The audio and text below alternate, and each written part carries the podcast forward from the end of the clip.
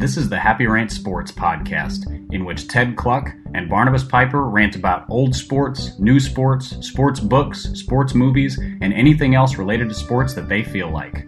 Enjoy.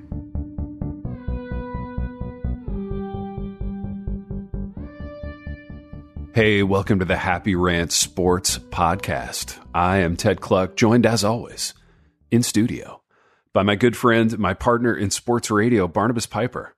Pipe, it's been a while since we've done a sports app. Uh, we have lots of things to talk about, and I'm excited to be doing this. It's uh, it's always nice to talk sports and sports media and just like sports ideas with you. Um, should we talk about Redbud Coffee, whom we haven't talked about in a little while? We should we should probably always talk about Redbud Coffee, which is a shame because we haven't talked about them in a while. Yeah. But yeah, listeners, you should go to redbudcoffee.com. They are our uh, I think at this point we would call them a longtime partner. It's been official it's been, coffee what, provider of, of Happy yeah, like, Sports. Maybe a year and a half, two years now that we've been working with them. Yeah. So you go to redbudcoffee.com. It's a small family owned coffee roastery out of uh, central Illinois and they they have a, a rotating array of roasts, all single origin type of stuff. If that means anything to you, if it doesn't, it just means high quality and good. Yep. Um, and if you use the code Happy Rant, you will get a ten percent discount. They sell them in you know your standard twelve ounce bags, or you can get them in bulk quantity for church, school, office, whatever it is that you are providing coffee for. Uh, all really high quality stuff. And then as a little added bonus, they use a portion of all the proceeds to support um, an organization that fights sex trafficking. So you get a little bit of that feel good. You're supporting a good cause and a good family while also getting high quality coffee. So again, redbudcoffee.com, use the code HappyRant. get that 10% discount and uh, support a good family, get good coffee and support a good cause. I love it, Pipe. That's awesome. Um, I want to kind of start in reverse order of some things that we talked about. Um, you mentioned to me right before we went on the air that we had a listener, uh, a longtime listener, tweet at you or send you a picture of like late 1980s John Elway in the kind of orange, uh, the classic traditional like orange uh, Denver Broncos uniform uh, with the white pants and kind of the light blue helmet with the big D with a horse coming through it. Uh, I want to start with uniforms because uniform talk is a thing that we always kind of get into on here. And uh, I want to ask you if that picture did anything for you and where you're at vis a vis the Broncos and their uniforms based on that late 80s Elway picture. Thoughts on it for you? Oh, I, I loved it. I think it's really hard for me to separate good design from nostalgic uh, fondness yeah. when it comes to uniforms. So I tend to hate adaptations of uniforms, sure. just just by and large. And I think probably eighty five percent of that is because they suck. Yeah. Uh, but fifteen percent of it is just pure. I liked it better the way it was when I was a kid. Yeah. And so yeah, those those uh, Broncos uniforms were I don't I don't think they were probably good design, but they were my favorite design. Yeah. At, of of of those uniforms. And you know, blue and orange is a great color combination for It uniforms. is. Great contrast. It works well because it it pops against all the other uniforms. You know, the greens, the the whites, the whatever else. Yeah. You know, you know. I just think about like the Broncos versus say the Raiders. Yeah. Oh man. That black and silver, and then the orange and blue were such a great. Dude, like you see those guys lined up across from each other, su- such a great color contrast. Absolutely. So yeah, it absolutely sort of brought me back into a, uh, a, a an era of fondness, if you will. Yeah, I will totally. Like, and the Broncos uniform now is so kind of gross and forgettable and early 2000s by comparison. Um, yeah, it was a great They, look. They've muted the contrast because it used Yeah. to be sort of that like it wasn't royal blue; it was lighter than that. It was almost the Yeah. blue that's on like the iMessage. Yeah. uh, that No, that exactly. blue. Yeah, yeah, and then like a bright orange, and now it's like a burnt orange, almost a red. Yeah. with a navy blue, and you're like, all of this is just blah. We've brought this down into into sort of muted. How would you decorate your living room colors? exactly, dude. Everything that was distinctive and popped about it. And they even had branding built around those old orange jerseys. They had the orange crush defense in like the late 70s, and it was just iconic. And when we were kids, like in the kind of mid career Elway era, like the white of the pant was was magnificent and it had almost like a sheen to it. And the stripes looked really good. the orange jersey on top of it with like the shiny shoulders. Remember like the the kind of dazzle fabric on the shoulders uh, Yes. was incredible, dude. I used to just love those on like I don't know Karl Mecklenburg, like late late career Karl Mecklenburg, and uh, Steve Atwater is the name that comes to Dude, mind. Atwater me, 'cause they, looked they carried him so into the early '90s. he looked so cool in that uniform. So Atwater was the first of kind of the huge safeties. So you had like David Fulcher, Steve Atwater. They were huge shoulder pads, and Atwater was like 6'3, 225, 230. He was a monster. In today's NFL, he would have been a like a like a an inside linebacker, like an overhang type linebacker. But uh, yeah, I mean he he was the same size as like Lavonte David, who Oh, was, exactly. you know the star linebacker for the Bucks. I mean, he's Darius Leonard today. You know, he's Darius Leonard's body type in terms of like big, rangy, fast, can run, Bobby Wagner type guy. But uh, yeah, he had the huge shoulder pads. He had like a little bit of a neck roll that would just peek out from under that orange jersey and and like a, a Riddell helmet with like the standard like skill guy face mask on it. It was a beaut, dude. Just gorgeous on Atwater, and he looked so imposing in it, even though they weren't like imposing colors. Um, he looked imposing in it, and they had they had another hard hitting safety too, Dennis Smith. So yeah, it was Dennis Smith and Steve Atwater, both of whom would just like take your heads off if you went over the middle. That was a fun team. Um, Well, and, and and it worked so well because a the referees were. I mean, the whole league was built around trying to kill people at that point. Yeah. which you know, Absolutely. let's set aside the morality. It was really fun to watch. oh my gosh, Um, yeah, and the the way that offenses played was great because it was it was kind of pre the proliferation of West Coast offense. So passing was vertical, yeah, or like screen passes, Yeah. and the running game was you know sixty percent of all the play calls. So hard hitting safeties just had guys running in the open field who they could you know utterly decapitate yeah. and then uh, and then they could come downhill and hit and hit the running backs and the tight ends and stuff. So it was such a different game and and yeah, so fun to watch. Such those guys fly around game, and just dude. destroy people. Oh, I loved it. Yeah, the middle of the field, unless you had a really tough receiver or a really tough big tight end like a Mark Bavaro type, like the middle of the field was essentially closed if your team had a couple of safeties like Dennis Smith and Steve Atwater. I mean, it was a different a different game play calling wise, which is why you can't do the stats thing, right? You can't look at John Elway's stats from that era and go, "Oh, he's got you know, he's got too many interceptions or his completion percentage isn't high enough. Well, it was a different game. I mean, today's game is like it's seven on seven football, you know, and uh, It's yeah. I mean, what what has happened in the NFL is the same thing that has happened in the NBA. Is that Yeah. as as they you know the statistics have borne out certain things, and so there's a reason why. Like Larry Bird's all time high of uh, three pointers in a season was something like eighty to one hundred. Yeah. I mean, it was like it was just over one a game. That's like a that's like a good fifteen game stretch for Steph Curry. Yeah, it's a different game. And so, you know, you look at Elway and he would throw like 27 touchdowns and 18 interceptions. I'm like, well, that's because everything was an 18 yard out or something. Like none, none of them were these that kind of catering to the quarterback plays. yeah, he was throwing seamers or outside the numbers on every play, which he could do because he had a cannon for an arm. But but yeah, like it was a it was a very different game back then. So shout out to our listener, and you you texted it. Yeah, I was. I think it was Caleb Peterson who I, I sent you what he had shared with us. But yeah, Yeah. just uh, he said, you know, can we get can we get a, a mention of these uniforms? And then of course we, we couldn't help but go eight minutes on why old school football was awesome. Dude, what a beautiful helmet, too. That was just a great, iconic helmet. And when they changed it, it looked like an arena football helmet. And it's the helmet that they're still using, and it's so forgettable. Yeah, it's it, they You know? they went to like a USFL or like you know NFL Europe style helmet with Yeah. that like weirdo horse on it. Yeah. instead of the yeah the old school one with the big The iconic D horse coming out of the D. horse, which makes sense with you know from being the Broncos. Yeah. yeah they they it it seems like teams have moved away from emphasizing the personality of their of their mascot. Yeah. You know, like Broncos are a thing that was, you know, n- native to Colorado and also really cool. You know, the Vikings, the Raiders, and now all of a sudden it's just sort of like it's it's branding, not sort of leaning into the personality of it, which is unfortunate. Yeah. Did we did we talk about how if I could remove one word from the American vernacular or sort of idea palette.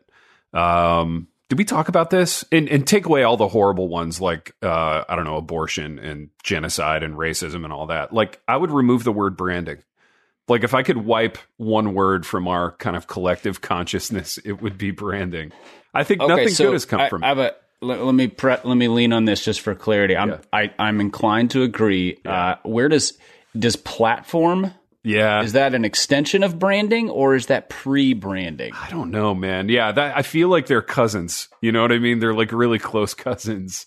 Um, so yeah, pla- It's really a family line that needs to be wiped out. I think it's a whole family line that that needs to be wiped away for sure. Um, yeah, but yeah, I, th- I think I think you're right though in that the sort of and, and that uniform switch happened pre Nike, so I can't blame Nike for it. But the kind of Nikeification of the uniform, you know, space has um has not been great overall. Well, the, the 90s were not good for uniform changes. yeah, I would agree. No, there was the lot, lot of purple, a lot of teal, Yeah, a lot of purple and black. Like when the Ravens came in, purple and black is a terrible color. dude, the Ravens have never had a good uniform. That's a gross uniform team. we just black black is not a great uniform base Yeah, most of the time. The Raiders pull it off because they got that cool silver, but like no, no other black based uniform works. The Jaguars look terrible with Yes, theirs. The. Ravens look terrible with theirs. So forth. Even the Steelers, I think I love it because it's old school and like I grew up with it, but it, in and of itself, it's not great. So here, here's No, my it's- Steelers thing. Um, I, I've, I've just like 15 seconds on the Steelers. Their uniform is fine. I think it could get 33% better if they just went back to like a, a blockier number font.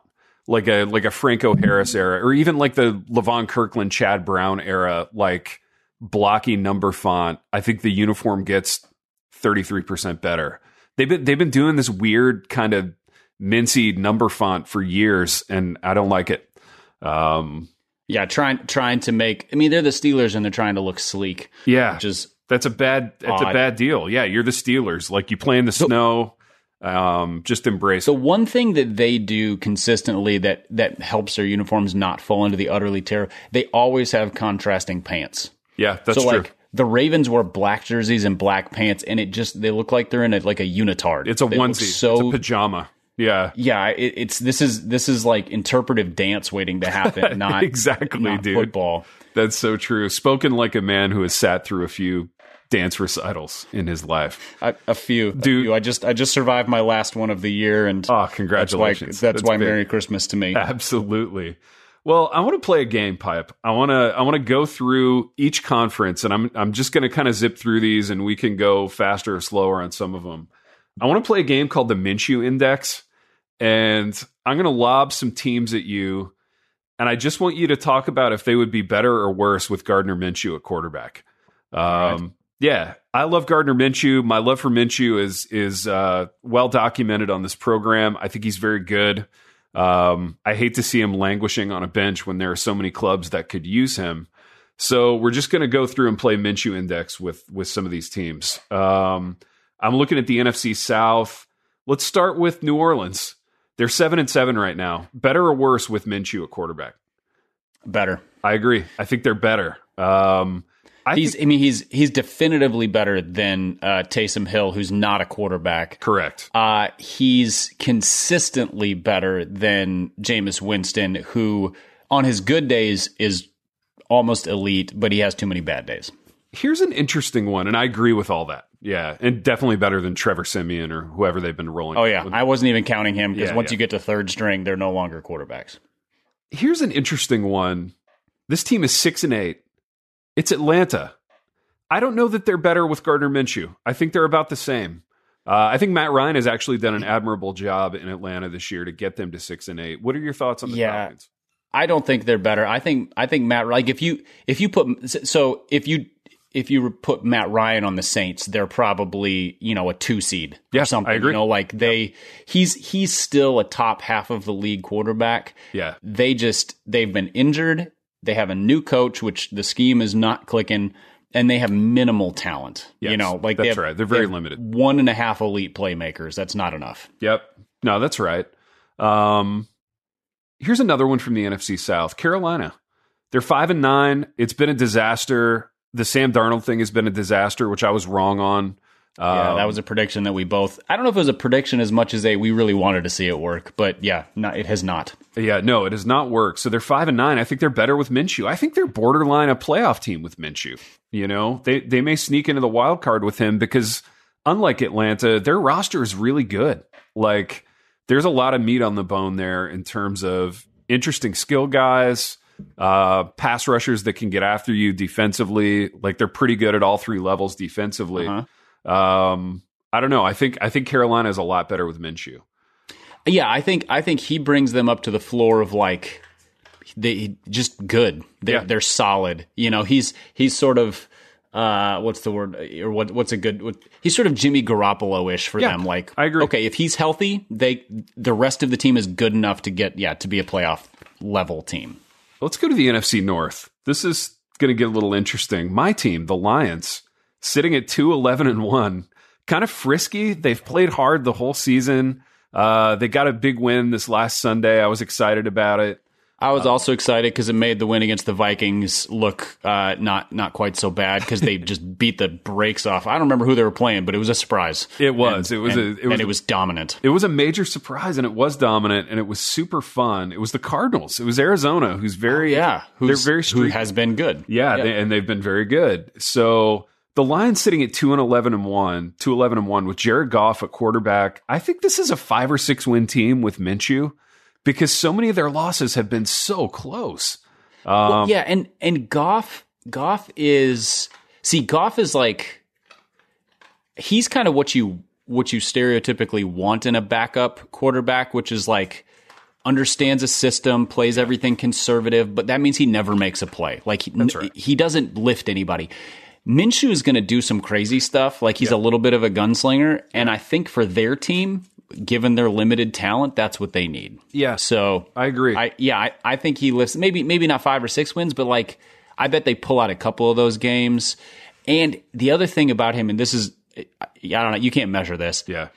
His personality would oh lift Oh that gosh. team. Like they play hard, but he just he just has sort of an unreasonable swagger about him, and I think that'd be really good. Dude, that city would love him. He would be the mayor of Detroit if he even got that team to six wins. They would they would adore Gardner Minshew.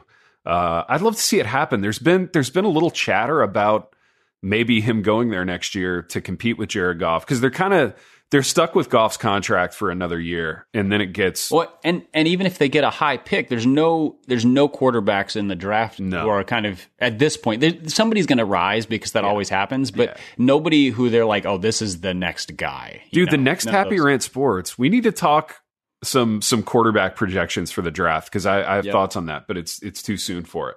Um, all right, we're not going to talk about the Bears because the Bears are, dude, the Bears are a disaster. They're worse than Detroit. They're really, really disastrous.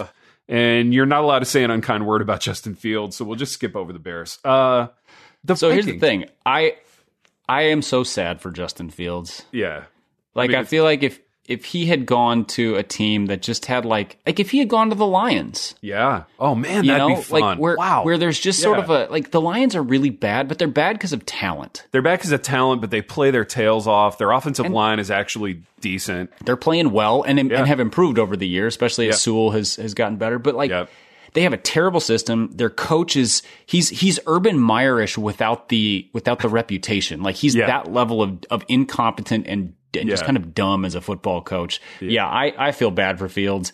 And because of their ownership, I have no confidence which yeah, I have no I agree. confidence that they're gonna they're gonna hire anybody to to make that better. No, you're absolutely right. And the the only silver lining in this for Fields is that he's going to get looked at. People are going to look at it in the same way that they look at Trevor Lawrence, which is basically that like this is a redshirt year. I mean, this is a year of it gets kind of wiped from the record in terms of are these guys good? But As an aside, how many rookie quarterbacks in history, I mean, I, or that we can remember, came into an absolutely dysfunctional situation and then and then became great. Like there's a lot of there's a lot of Yeah. quarterbacks who play badly or who Yeah. who have who are on bad teams, but not like So this is a good utter dysfunction. I want to I want to go a couple minutes on this because I I was texting with a buddy about it yesterday. So year one Troy Aikman was really bad. Year one Peyton Manning was really bad, and their teams were really bad. With the caveat that like those teams were building towards something, and there was a plan in place, even though the teams themselves were really bad. So like you look at year one Aikman and and we have the benefit of hindsight here, right? So we're we're looking at this through a historical lens, and we know that it worked out. But those teams were awful. And year one Peyton Manning, the Colts were were really bad. Like from a talent standpoint, they Yeah, I think he set an NFL record for interceptions too. I mean, he threw, it was Yeah. something like he threw close to 30 interceptions that year. I guess he wasn't Yeah. a record because I think I think Winston broke that. But yeah, it he was close. just airing it out. Yeah, yeah, just airing it out all over the place. They didn't have a lot of talent.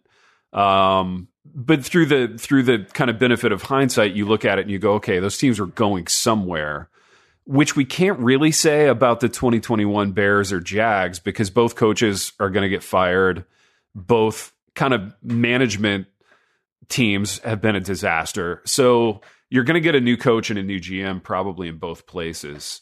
Um, so so you look at that paradigm, and I'm thinking about guys like Jeff George, right, or early career Vinny Testaverde, whose teams were disastrous, whose management was disastrous, and what happened was they kind of George bounced around forever because he had this huge like cannon for an arm but really wasn't that good. He ended up playing for 10 different head coaches in his career, which is astonishing.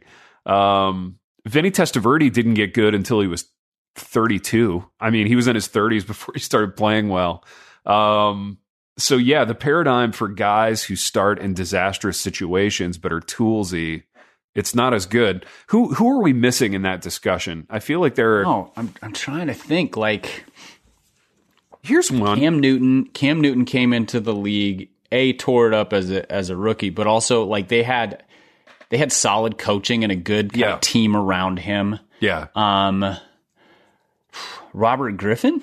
Yeah, Robert Griffin, solid coaching, pretty decent team around him, and a sensational rookie year. Yeah, I would have loved to have seen what that career would have looked like if he had stayed healthy. Man, I, th- yeah. think I mean, would- he was obviously yeah. The the injury completely derailed him. Which Yeah. even even I would be interested to know like if he had gotten that injury now versus what was that 12, 13 Yeah. years ago. yeah, like what would the surgery the recovery the i mean what, what Yeah, we right. understand about player recovery now versus what we did then even how the plays were called like not, not that's so right. many guys are put in that position that's right. yeah i just i'm just trying to think there's just there's not too many quarterbacks who there's a lot of them who play bad for a year or two Dude, here's a that's di- that's different than being on a team where you're like that whole thing that needs to be burned to the ground here's an interesting paradigm.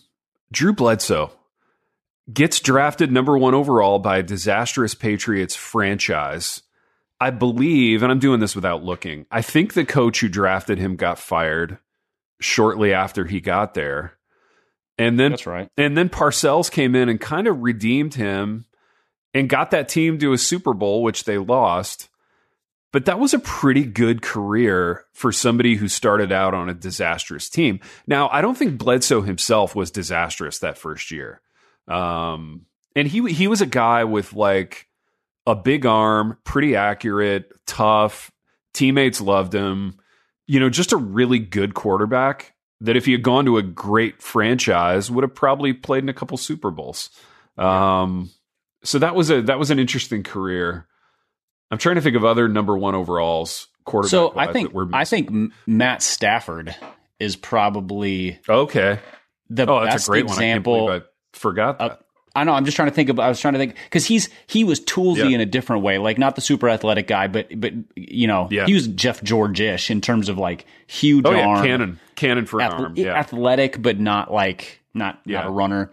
yeah. And he played ten years for an abysmal Garbage fire. Yeah, an abysmal franchise and and never stopped being good. You know, like he he was consistently a high performer as the team ebbed and flowed. And I don't know how many head coaches he's played for. Uh, probably he's probably like four or five right now. Yeah, yeah, a lot. And you know, playing for the Rams, all of a sudden, like he he still, you know, he makes some mistakes here and there, but you look at it and you're like, oh yeah, this is this, this is, is, what, it could have this is what yeah. it could have looked like for the last 12 years or 10 years or whatever it's been you know with him with with him playing a real offense with real skill position players and so forth so i think he's a good example of a guy who was into a garbage situation and didn't completely fall apart yeah that's right that's a good one uh, okay i have a couple more in the nfc uh, so we're, we're back to the Minshew back Minshew to back to the yeah back to the Minshew index. Minnesota seven and seven. Um, are they better or worse with Gardner Minshew? This this one is tricky to me. So I I think their record is about the same. Yep. But the games look really different because Minnesota is is one game away from breaking the all time record for most one score games. Yep. Which is kind of that's Kirk Cousinsy. Yeah. Kirk Cousins' record in his career is 58, 58, and 2. That's exactly who he is. Yeah. He is perfectly average. Yep performance wise. Mm-hmm. So what Minshew would do is mean that they lost a couple games by 17 points because he threw four picks or something. Yeah. But he would finish some of these games that Cousins can't because he would have the stones to make some throws that Cousins doesn't have. Yeah. So totally. I'm guessing they're still a game under 500 or so. Yeah. But but it looks different. No, I agree. I think that's a really good take. I want to take the NFC East just as a whole conference, but just take Dallas off the table.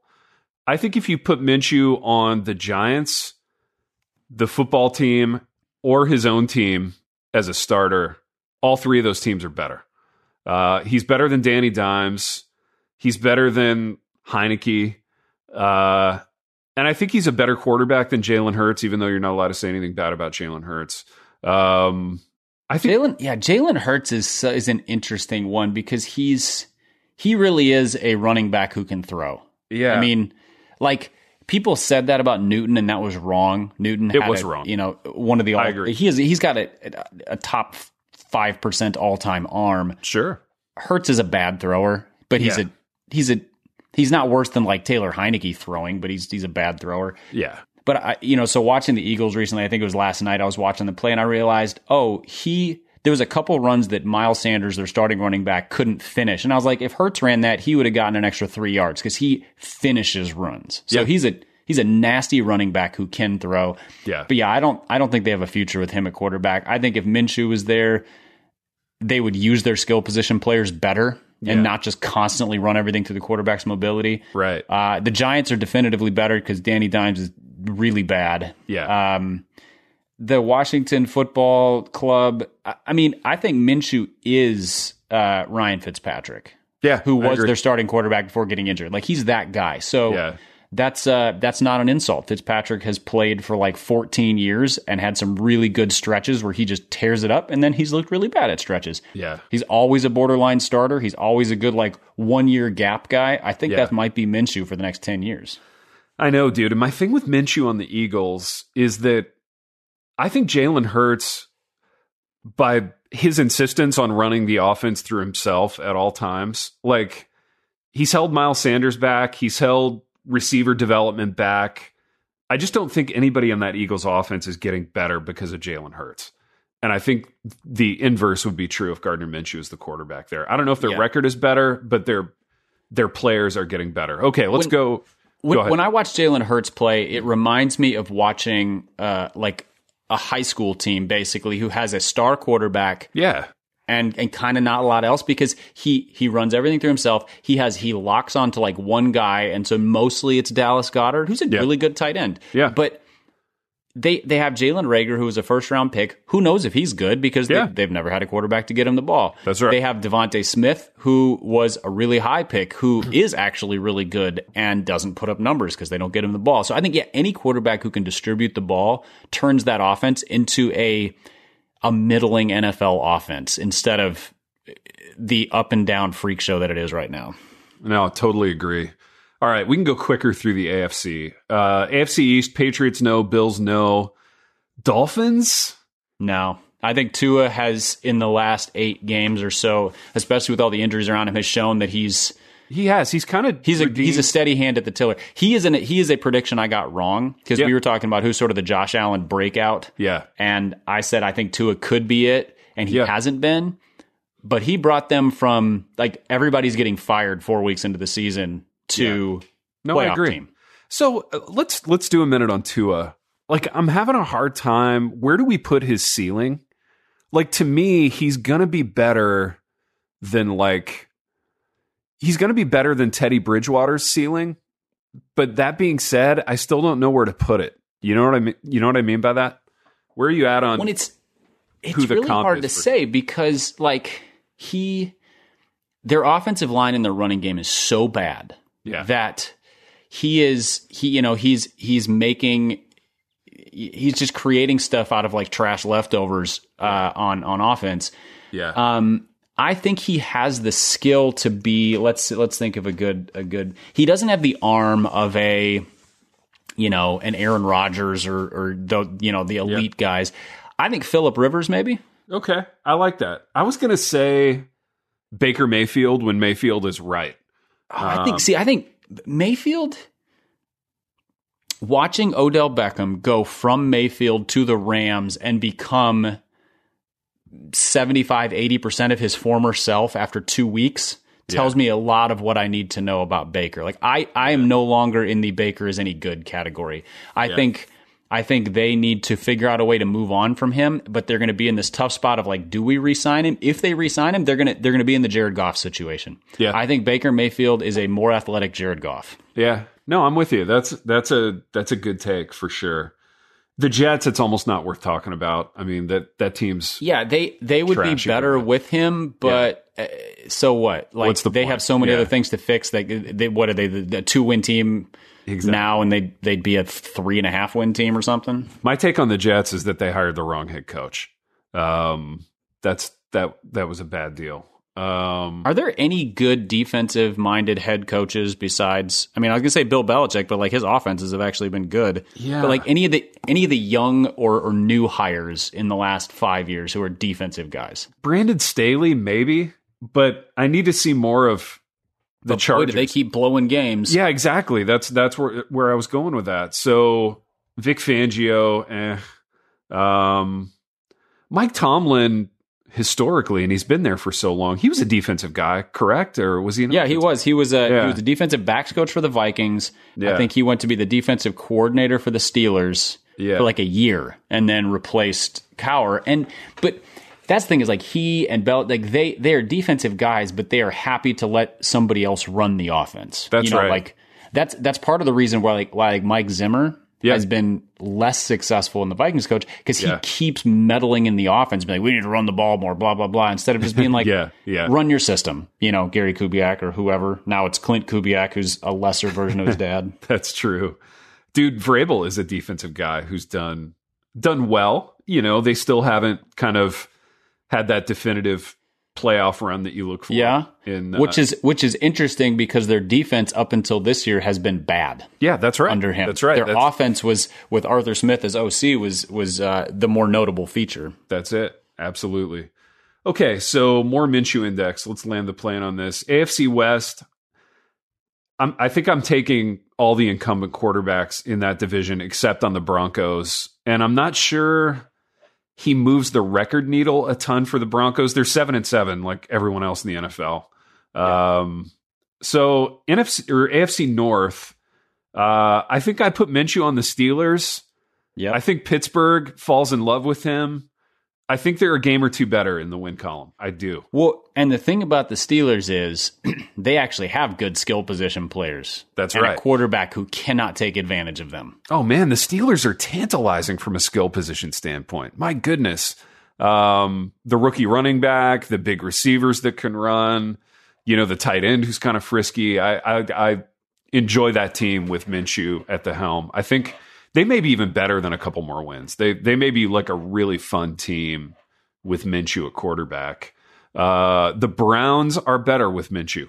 The Browns are are a better team, and that again, that's like taking into account Baker Mayfield's health, all that stuff. But uh, Yeah, but I, I, but even if Baker was healthy, like Baker has never shown that he can take advantage of good skill position players. Like if they had Yeah. Gardner Minshew starting from the beginning of the season, I think Odell Beckham would not be gone Yeah. and and I think they would have a more explosive offense. Now they've had a ton of injuries and COVID and whatever, but like let's just assume moderate health, a couple missed games here and there for guys.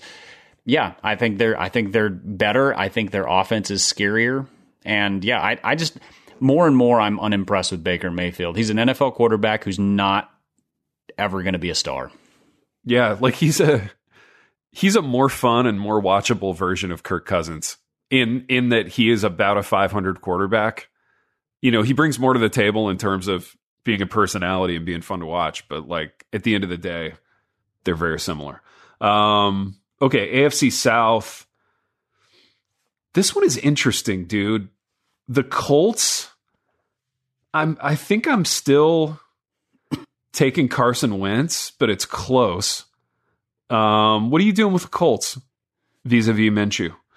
I think the Colts would be about the same because they they know like I think I mean he if he's an improvement on Wentz, it's a marginal improvement. Yeah. I think what you would see is a few more big plays passing, a few more turnovers, and uh, and the offense would still basically run through Jonathan Taylor, which seems to be working just fine. There's there's sort of exactly.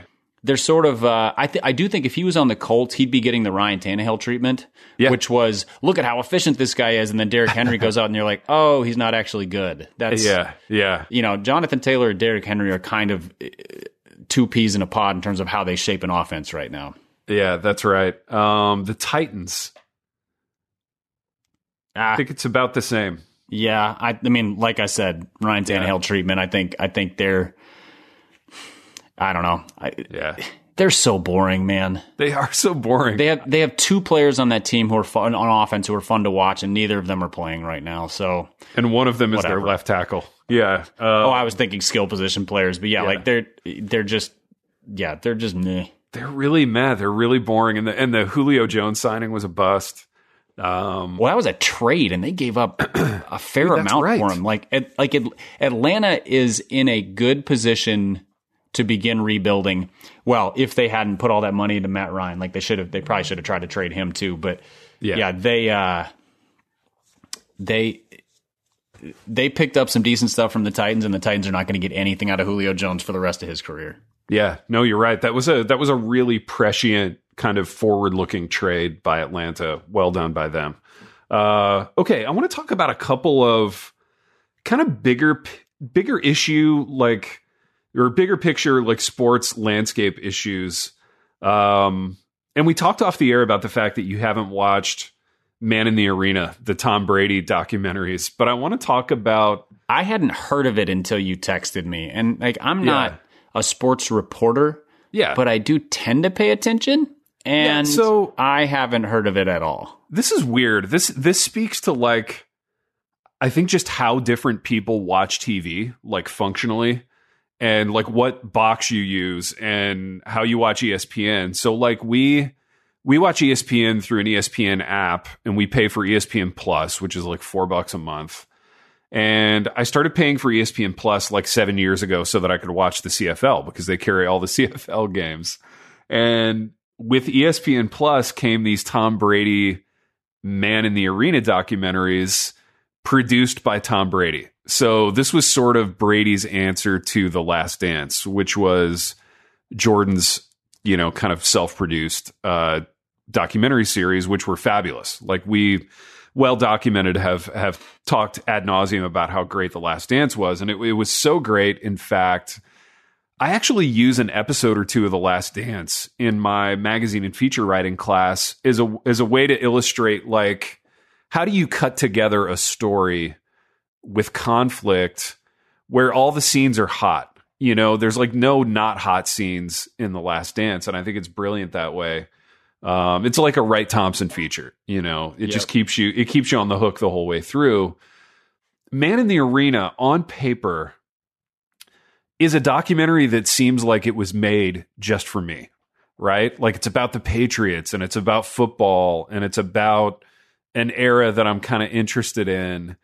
And so I was rubbing my hands together gleefully, thinking, oh my gosh, I'm going to love Man in the Arena. It's going to be like the last dance. And they're even well done from a technical standpoint, but they're boring. And I've watched a few of them. I haven't. That describes Tom Brady so well, just Right. across the board. Everything about him well done from a technical perspective and boring. Yeah, dude. So I'm watching this thing and I'm realizing, like, and I want to hear you on this because this just speaks to like athlete charisma and just personalities of people. You put Jordan on camera and he can't help but like ooze charisma. And it doesn't matter what he's talking about. He could be talking about like craft whiskey or cigars or people in the NBA that he hated, and he's oozing charisma. And you put Brady on screen and it just doesn't work. You know, like he and and nothing against Brady. Like I love Brady and I've loved watching him play and I've I've loved the Patriots over the last 15 years. They've been fun, but like the documentary doesn't work and it's boring. And uh I want to know your thoughts on that and I also want to hear your thoughts on like this sort of spate of athlete produced kind of um self-stroking that that happens via these documentaries and and like who could make one that you would be interested in Yeah, so I I think I think there's a few things going on. There's there's charisma. There's Yeah. also the stage and career. I think everything is more interesting when a player is retired i agree because you like think about I mean Charles Barkley has always been a big mouth. yeah So has Shaq. But those guys in retirement can say a lot of stuff that they would have to kind of hold back on if they still had to navigate a locker room and lead a team and you know and Brady has never been an interesting person. He has he's been like he's just kind of a he's not even a good like brand man for you know TAG Heuer watches or whatever. He's just like yeah he's a he's a sculpted face yeah and that's it. Um, now he puts on the pads, and you're like, I will watch this guy for any time he's running an offense. This Oh, yeah, is fascinating. This is, and he's run so many different kinds, and he's he's the greatest quarterback of all time, I think. Yeah. Um, and okay, great, but so I think retirement has something to do with it. I think I think charisma has something to do with it, and then I think there's a you know Brady is is known to be the same level of competitor as Jordan, yeah but not the same level of killer. yeah Like very true Jordan, during his career, after his career, is known for just savagery. Yeah. Well, that's really compelling. Like, you need a villain if you're going to have a good story. Who's the villain in Tom Brady's story? Like, that's true yeah it, the story of Tom Brady is excellence, not Yeah. com- not savagery. yeah And so, like, excellence is a great product that you don't really think about. Savagery is like compelling. You can't look away. Yeah, because savagery it tends to do some hollowing out of the character that's being the savage. Like Yep. it's really not sustainable from a spiritual or emotional standpoint to be a savage for like 3 plus decades. And I think that bore itself out in the Jordan documentaries in in as much as you watch them and you're drawn in by the savagery, but Jordan the person was ravaged. Like he Yeah. looked ravaged. You know, he Yeah, you don't want to be that ravaged. man. Like, Yes, I think that's right. I think Brady, 10 years into retirement, people are going to look at him and go, that looks like a possibly like neurotic and weird, but like probably a healthy, good life, you know? Yeah, right. He's going to be tan. He's going to be on the golf course. He's going to have a sense of humor. Yeah. All of which is great, none of which is compelling television. Yes, that's right. So The other thing that savagery does is it creates rivalries. Who is Yes. Tom Brady's? Like, since Peyton Manning disappeared from football, there is not a rival for Tom Brady. well, dude, even that Nobody wants to destroy him. I would even argue, and I enjoyed that rivalry, right? And I, I think the world of of Peyton Manning as a as a player too. And I enjoyed the rivalry, but even as rivalries go, it was boring. In that, like, Peyton Manning was this rich guy who was the scion of Archie Manning, and he was football royalty. And by by the time it became a real rivalry, Brady was kind of enthroned as you know the hottest, richest, dating actresses and supermodels. It was a boring rivalry. Whereas like Jordan versus Isiah like if you put those guys in a dark alley at two in the morning, like they're fighting each other. You know what I mean? And Yeah. like they're both going to jail. There's blood. Like those guys were savages, and those guys went at each other. And Jordan and John Stark, Jordan and Clyde Drexler, Clyde Jordan and Drexler. Magic Johnson, Jordan Yeah. Bird. Like there was always somebody. J- Jordan and Kobe when Kobe was up and coming. Yeah. Jordan and the Jazz when he just kept putting them down. Like, it- exactly. Now, basketball's a little different because you do go head to head with whoever's on the other team. Like quarterbacks aren't really rivals because they never share the field. But nobody even ta- speaks ill of Tom Brady. yeah. Like he's a boring person because nobody dislikes him. and even now and even back then like oh brady and manning are together at the rich guy celebrity golf tournaments that they play in and it's just like eh i can't really buy this as a rivalry like they don't hate each other you know they're Yeah. you know they're doing rich guy things together in the off season and it makes it hard to kind of buy as a rivalry whereas like jordan would have never golfed with like isiah thomas you know um by by like the third hole that would have been a brawl Yeah, Um, somebody's getting somebody's getting ear holed with a five iron for sure. exactly, exactly. Um, yeah, that's so- interesting. who who today could do something like this that would be compelling? That's a great question. I'm I'm going through the Rolodex. I'm thinking this is going to be a controversial one, and I don't even know if I would enjoy this as a watch.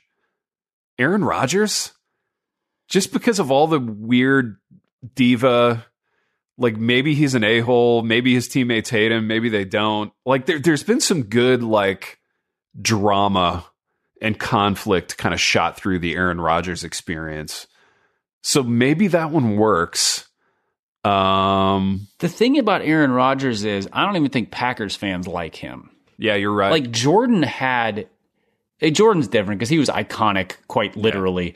But yeah, like his fans loved him and his enemies Yeah. hated him. Nobody likes Aaron Rodgers. The only person who Yeah. likes Aaron Rodgers is Aaron Rodgers and like his accountant. yes, so that's true. That's so true. it- um, That's a, that's a little different. He would be compelling because it like he could do something about being like you know public enemy number one or something. yeah, yeah. Mahomes, no, not yet. Drew Brees, no, too boring. Um, Well, I think Mahomes is probably going to be too boring in the end too. Just Yeah. in the sense of like he seems like the kind of guy a little bit Peyton Manning-ish, where like yeah, amazing quarterback, kind of boring. Like just because Yeah. everybody likes him. yeah. Um, Um, thinking about other sports, like there's the NBA is a bunch of like friendly bros right now. yeah. There's nobody interesting in the NBA. The Um, last compelling NBA star of that kind would have been like Kobe. it would have been Kobe. I think there's going to be a sensational Kobe doc Well, made by somebody in like five or ten years. yeah, I think so. And I think so. Roland Lazenby, who wrote my favorite biography Michael Jordan, also wrote Yeah. one of Kobe. And uh, it, it's, yeah, it, he is a. I, did, I was not a Kobe fan, so I didn't enjoy the book as much as I did the Jordan one. Yeah, But as a compelling character, yeah, absolutely. yeah. Uh, definitely. And I think I'm trying to think who I think baseball is the sport where maybe there's some of that because there's so much more swagger in baseball now than there was five or ten years ago. Yeah. Uh, you know, with bat flips and and pitchers kind of yeah. so maybe maybe one of like like I don't know Fernando Tatis Jr. If he goes on like a ten year uh, Hall of Fame level run, Yeah. he could he could be that that kind of guy. That would be fun too because baseball kind of lives it lives in a space where normally throughout the calendar year it kind of slips beneath the mainstream. So I think the other thing that hurts the Brady doc is that there's nothing about the Brady narrative that you haven't already heard or seen video of. And whereas with the Jordan thing there was all this kind of like delightful behind the scenes footage that you'd never seen before and aspects of the story that like if even if you'd heard them you hadn't heard them at a deep level. And it was it was old enough to feel nostalgic. Yeah. the problem with the brady doc and you made this point because he's still playing like it's not it's not old enough yet. Like it's not i don't feel nostalgic for like the 2004 patriots. Like that was 15 years ago that wasn't it wasn't long enough Yeah. you know You, you know, you know who could do a compelling documentary at retirement Who? is Bill is Bill Belichick ooh you're because right dude he is he was hated. He still is hated by many, although he's tipping a little bit into like, oh, okay. Like he's just Yeah. earning the respect of everybody because he's not riding Brady's coattails. Yeah. He was cantankerous. Gregg Popovich, same thing. Like Yeah. they're Yeah. great coaches, all time greats. Uh, Yeah. Curmudgeonly, crusty, pretty private guys, but you hear stories. Like you hear stories about like Popovich has this amazing he's he's like a wine connoisseur. Yeah, yeah. And and throws these amazing dinner parties and Belichick is is apparently like a, a really great family man. Yeah. You're like, wait, that guy who's never Yeah. smiles and is not nice? Yeah. So those guys could those guys the coaches might be the interesting ones at this point. Isn't it weird how like we live in such a youth oriented culture, but the only people who would want to watch documentaries about are like 65. Um, I think that says something. That's interesting that like the most interesting people on the sports landscape right now are coaches. They're old people. Um, I don't know. I, I think there's a there's there's a commentary there about the constancy of sports media and youth culture where Well, and going back to that word you hate, branding, self branding. that's right. That's right. Yeah. I mean, when every athlete has a shoe, kind of none of them matter. You know what I mean? And that's just one example. Uh, real quick, pipe, and I got to hop off the air here in a few minutes. Uh, let's talk some NBA. We're at that time of year where I'm starting to look at Grizzlies tickets. I'm starting to care a little bit. Uh, the the big COVID thing is happening in the NBA now, which is going to kind of throw the season into flux. Tell me about that aspect of things and where you're at with it. Yeah, so it's it was going to be an interesting NBA season regardless because there wasn't, you know, sort of a clear number 1 overall team. The Lakers were down last year because of injuries and so they were, you know, if LeBron and AD were healthy, they were going to f- vie for a conference title. The West is just wide open. You know, Phoenix I think is the number 1 seed right now, but there's a number of good teams. The East was was more loaded than it has been in a long time. Um, so anyway, it's going to be a real interesting season. So many, so many awesome star players. And then in the last like two weeks, every team has a, a number of guys on the in whatever they call them COVID protocols, Yeah. which n- nobody understands. Um, Yeah. Because now they have like levels of protocols. Because it's like, are you vaccinated? Are you not vaccinated? Are you boosted? Were you a close contact? Were you? Uh, was it a false positive? Was it a real positive? How many positive tests and so forth? You know, so whatever. I don't know. I I don't want to get into all that. But what it's done is essentially just flattened the league in terms of well, in terms of revenue, and Yeah. also in terms of uh, competitiveness. Because if you have your top eight players healthy, you are likely in a better position than the opposing team, even if the other team is definitively better than you. Sure. So it's been a really weird run, and I mean, I think this, this, this we're going to come out of this in like end of January or middle of January, where they either change the protocols or everybody gets boosted, or you know, everybody will have had it. You know, I mean, yeah, they'll something's something's going to give. You know, that it will run its course, and things will kind of shake themselves out February, March.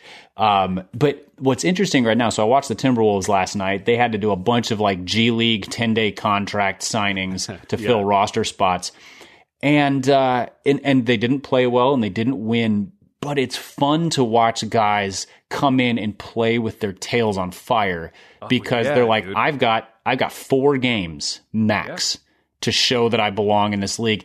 So that that I think there's probably going to be three to eight guys who come out of this and end up being like they earned an NBA career because of COVID. That's surprisingly good. Yes, and what a fascinating angle. Um, that that's the part of it that's delightful for me. And like, I would watch a documentary on that because I love those stories. Right, the the undiscovered guy who gets an opportunity because of the 1987 NFL player strike and ends up being, you know, having a 10 year career or whatever. Um, yeah, I I enjoy that aspect of it. Um, that being said, I think I would pay an extra 12 bucks a month to get access to like an ESPN feed that didn't have the scroll on the bottom about who's in or who's out, who's on and off the COVID list. Like it's so annoying. Yeah. Like I'm trying I'm trying to watch the you know Smoothie King Frisco Bowl last night and it's like you know, nothing but COVID news on the scroll. If I yeah, if I never heard the, I would pay money to never hear the phrase "entered protocols" again. oh, I know, dude, and it's so yeah. Uh, Like it Yeah, sounds I- like something out of out of a bad like sci-fi movie. dude, right? It sounds like a dystopian novel circa the 1950s or whatever. Um, which is kind of what it feels like too, or at least what it felt like like a year and a half ago when sports got really weird.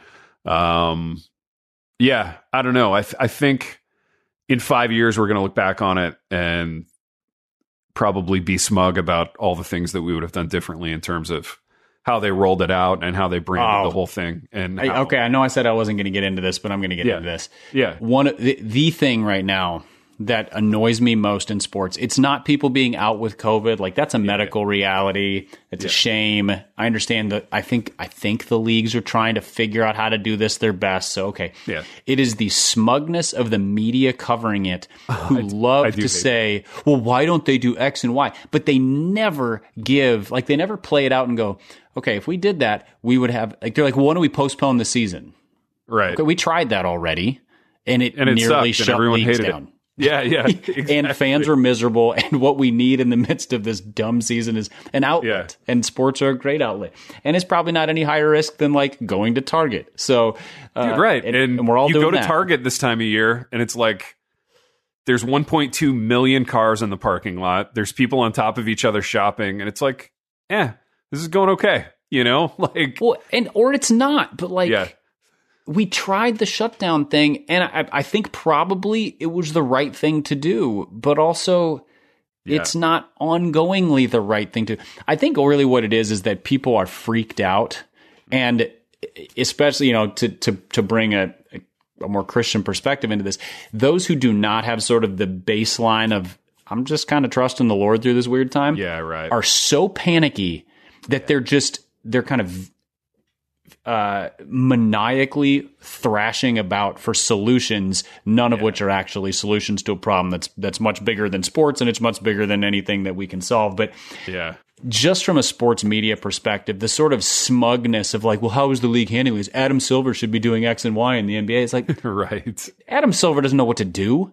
And Yeah. neither does Fauci when it comes to how to handle sports. Like they're all just right. giving their best baseline understanding of this stuff. No, you're you're right. You're so right. And that actually reminds me of a sports media theory that I've been wanting to bounce off you for a while, which is I think at the root of everything that you just said vis-a-vis sports media is the kind of the idea that that a a reporter, let's say a radio guy, like so you turn on the car, it defaults to sports talk radio. There's probably two guys like talking about COVID they have to come out of it looking like a good guy. And I think that's fundamentally different than what sports radio looked like 20 years ago. It's kind of like ear- early sports radio, you could look like a scumbag and you were even kind of supposed to. Whereas, like in 2021, it's like, you know, guys are firing off their hot takes about Aaron Rodgers or whatever, but they they always have to add the kind of the the kind of footnote that like well you know I really do care about player safety and you know what's the league doing about it? And it's like you're a sports talk radio guy. Just be a scumbag. Like nobody's expecting you to look like a big sweetheart like a third of the time you know? You're you're you're on this level of sports media that nobody respects anyway you know what I mean it's not it's not like nobody's looking at sports talk radio Yeah. going like, "Wow, you know, yeah, David Halberstam lives here." You know, I mean, It's the short order cook at like, you know, Yeah, Ma- Ma's Diner in, Yeah. in West Michigan, who's like, so I decided to do like a kale strawberry salad as a side for lunch today. And people are like, what? I, yeah, I just want fries, man. Like, Right, I want a burger. you- this is not your job. Go somewhere else. dude, right? So it's like I'm gonna fire off my hot takes for 45 minutes and sound like an a hole, but like. For the last eight minutes, I got to make everybody convinced that I'm a big sweetheart vis-a-vis COVID. It's just weird. Uh, I don't like it. And So, um, yeah, Speaking, I, I agree with you completely. Can we back up uh, to to player safety in the NFL? Uh, yeah, go. I so I hate watching games where referees are featured. Oh, and that's the emphasis the story on the player NFL. safety Yeah. means that the referees are the stars of every game to the detriment of everybody playing and everybody watching. Yeah. 100%. Okay, let's let's understand that at a basic human level, safety is good. Sure. Is it fair to say that like somebody who signs up to play tackle football at the NFL level is basically signing a waiver that says, "Yeah, I don't care about safety. Like I'm not Yeah. here to be safe." Yeah. They it every discussion of player safety in the NFL is disingenuous to me.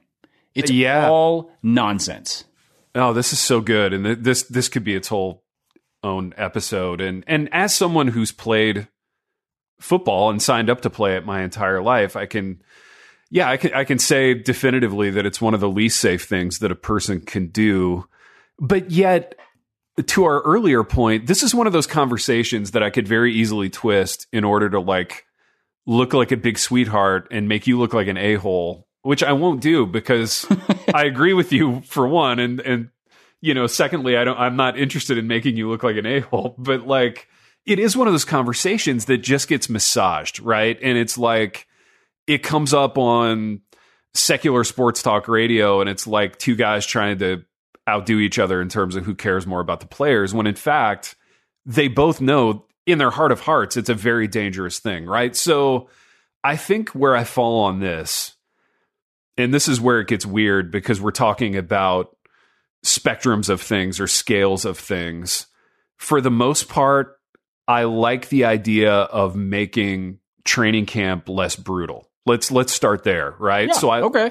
I Yeah. like the idea of fewer padded practices in training camp. Okay, this is good. You don't need to be beating each other's brains out for five hours a day under the hot August sun with with no breaks. Okay, so that's good. That's a good player safety thing. I think by and large, you know, taking out the you know the helmet to helmet kill shots across the middle as much as i love those like as a viewer in the 90s like i, I think taking that out is, is a good thing or trying to but it's gotten so ridiculous with the the subjective nature of Yes, like the targeting stuff. Yes, or And what the constitutes? Yeah, the ejections drive me crazy. So, what constitutes roughing the passer pipe Oh, is a that- very subjective. Mm. Like, so you'll get a referee who calls it, and I saw this in a college game last night, where like the quarterback releases the ball, the pass rusher takes like a step and a half and like contacts the quarterback with his hand. The quarterback flops down, and it's roughing the passer. And it's like nobody's getting hurt on that play. You could you could run that play a thousand times and the quarterback's not getting hurt. And so it galls me, like it really kills me that those roughing the passer penalties are getting called now. Yeah, and you're like- right. I feel like the the penalties that are the dumbest are the ones that you look at and you're like, it is like v- by definition and in vocabulary, it doesn't make sense. Targeting. Yeah. Yeah. We're gonna pen. How do you like? You guessed. You don't know if he was targeting or if he was trying to hit the guy in the chest and the other guy went low too, because that's what Yeah. you do in football. And then it was helmet to helmet. Roughing Yeah. the passer. It can't be roughing the passer if it's not rough. Yeah. So when my Yeah. when my arm flies by and hits the back of his helmet as I'm you know rushing from the backside, okay, what that that's neither rough nor is it's not the penalty. Like it's so that kind of stuff drives me nuts. I and when I say all conversations of of player safety are hypocritical, I'm talking about at this this grand level of like, can we just acknowledge that this isn't just a, a, a you know a contact sport. This is a, a game of violence. It's a savage, brutal sport of pain. I mean, Right. that's just what And- it is. And it's and You it's chaotic. So like boxing is a violent sport, but they figured out that like their rules are pretty defined. It's basically like you don't you don't hit below the belt. You Yeah. don't hit after the, the the whistle or you know after the bell rings and like there's just it's pretty defined. Well, it doesn't work as well in football, but it's it, Yeah. that should be the model. Extreme violence within certain parameters. Well, and this speaks to like a bigger, more philosophical conversation. And and I think you can't have this conversation without doing it on the canvas of COVID at some level. And and it's this is a hackneyed way of of me saying it. How safe do we want to be? Because at the end of the day, let, us just start with like the premise that the safest thing to do is sit in our homes by ourselves and watch TV. All right, like Until we you get into conversations of mental health. That's it. We tried that for a year. Everybody went crazy. Alcoholism, abuse, depression, anxiety, suicides, like everything shot through the roof. Okay, but we're safe. All right. Nobody's driving their cars. Nobody's get, I'm not getting in a car wreck if I'm sitting on my couch. I'm not.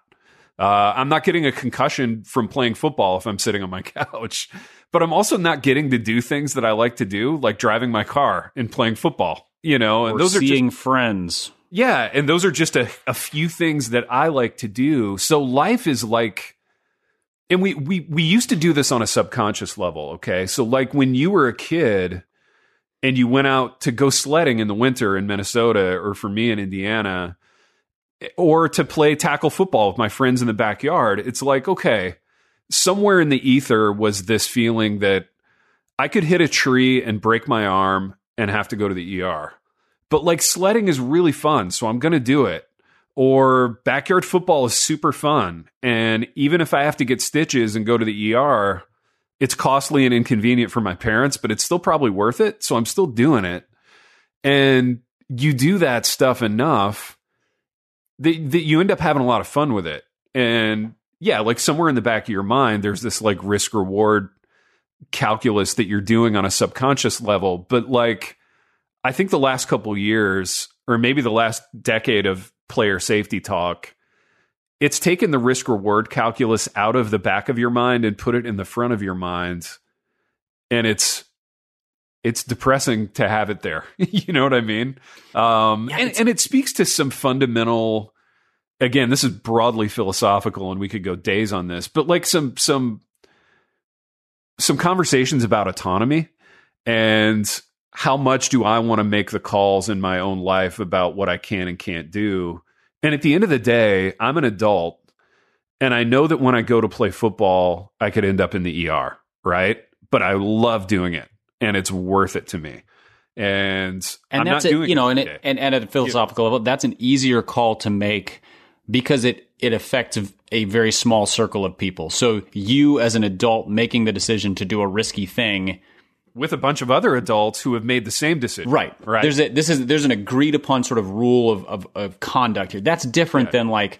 I'm going to drive a thousand miles per hour down the freeway with no seatbelt because you're not just risking you. Then you're risking the minivan full of kids and the school bus and whatever else. That's so it's Yeah. it, it is, and that's the thing. We're very comfortable with combat sports. We as a society, boxing, ultimate fighting, uh, you know, wrestling, whatever. Like, p- p- Yeah. there's a there's just an understanding of that's what this is. Football needs to be understood in that context, and we because of its breadth of fandom, it gets put in the realm of like it's it's entertainment it's not combat sports so it's a Well, question of like it's more a question of like what seven words can't you say on network television rather right. than That's what are the rules of conduct in this combat sport Well, and the PR industry has gotten so much more involved with the football product in as much as when you buy a when you buy a, an MMA pay-per-view, let's say, you don't flip it on and go, gosh, I, I really hope these guys stay safe. You know, like, hey, stay safe, fellas. Like you watch it because you're watching two men fight in a cage. It's going to be bloody. It's going to be violent. It's going to be at some level gross, but it's like, that's what you're signing up for. And, you know, really at its essence, the NFL is the same thing, but it's kind of become, uh, it, it, it's become passe to think of it that way. You know, we have to talk about it like it's, you know, kind of big, safe, mass marketed entertainment for the family when it's really violent and chaotic to a much larger degree than MMA because at least in MMA there's sort of a there's a 2 to 1 student to faculty ratio in terms of there's one referee watching two guys.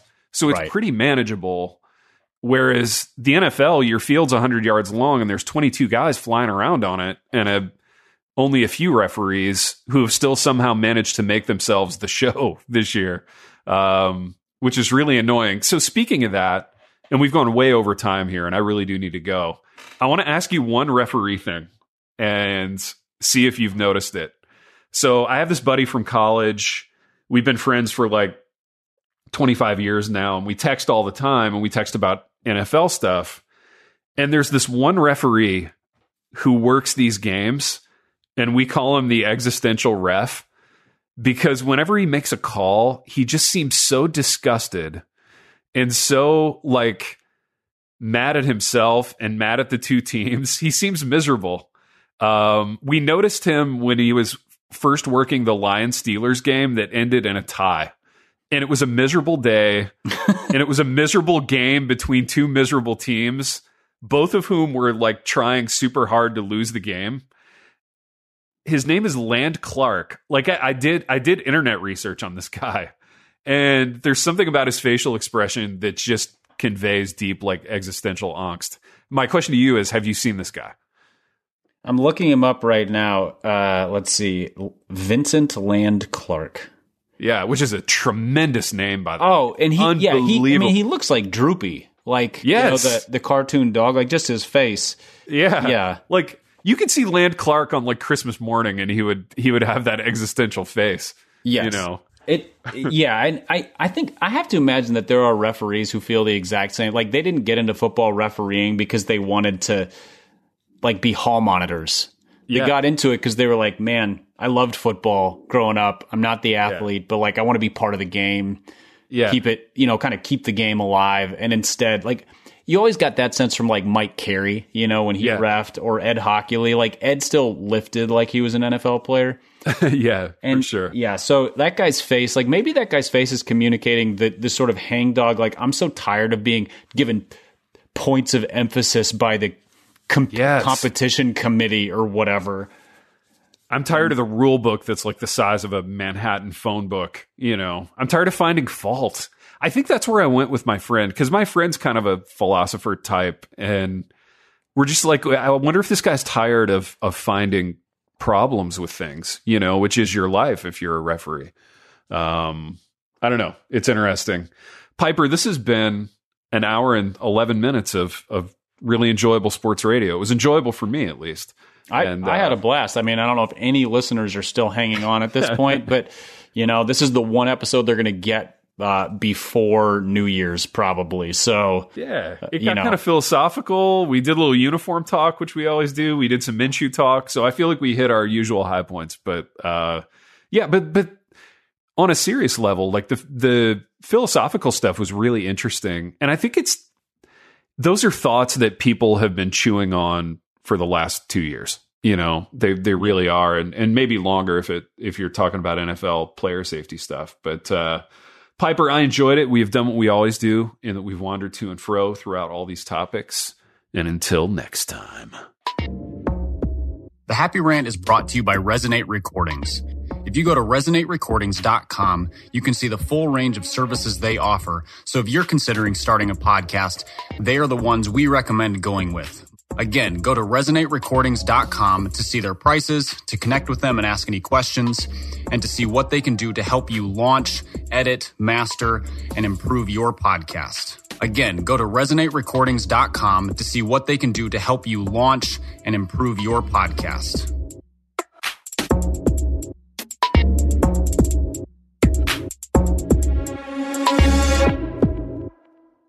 Are you concerned about tensions in the Middle East? Do you wonder where we're currently at in the biblical timeline?